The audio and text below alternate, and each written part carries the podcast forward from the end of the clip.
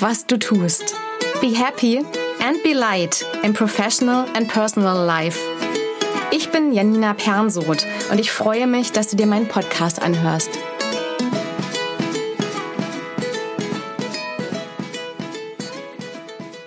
Die Sache mit diesen Gefühlen. Wie du anfangen kannst, wieder mehr wahrzunehmen. Ich habe euch ja schon mal erzählt, dass ich Gefühle früher doof fand und mich lieber auf meinen rationalen Part konzentriert habe.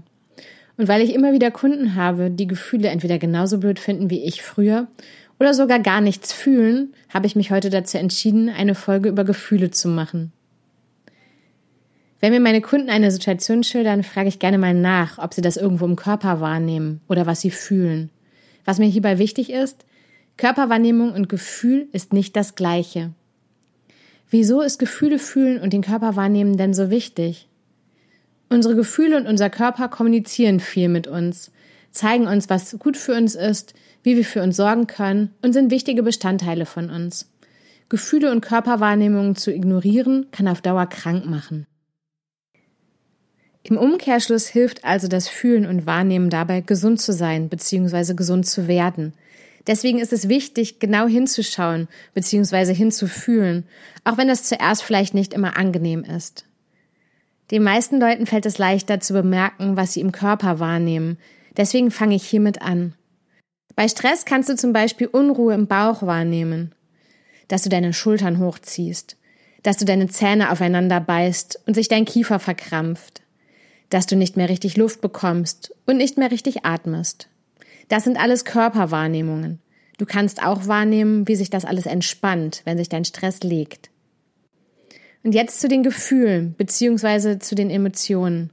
Und in dieser Folge möchte ich auch gar keine Unterscheidung zwischen den beiden Worten Gefühle und Emotionen machen. Also, die sieben Basisgefühle sind Freude, Überraschung, Angst, Wut, Ekel, Trauer und Verachtung. Wie kannst du denn jetzt lernen, Gefühle und Körperwahrnehmungen zu fühlen und zuzulassen? Ein wichtiger erster Schritt ist Wahrnehmen. Nimm dir immer wieder einen Moment Zeit und horche in dich rein. Schaue, was du in deinem Körper wahrnimmst. Sind irgendwo Schmerzen, Verspannungen, Anspannung, Entspannung, Enge, Weite? Fühlt es sich gut oder schlecht an? Und fühle. Fühlt sich das, was du da fühlst, gut an, schlecht an und welches Gefühl könnte das sein? Im Alltag unterdrücken wir Gefühle oft oder schieben sie weg. Wenn es dir schwerfällt, ein bestimmtes Gefühl zu fühlen, kann es zum Beispiel sein, dass du als Kind gelernt hast, dass dieses bestimmte Gefühl schlecht ist. Vielleicht hast du Ärger für ein Verhalten bekommen.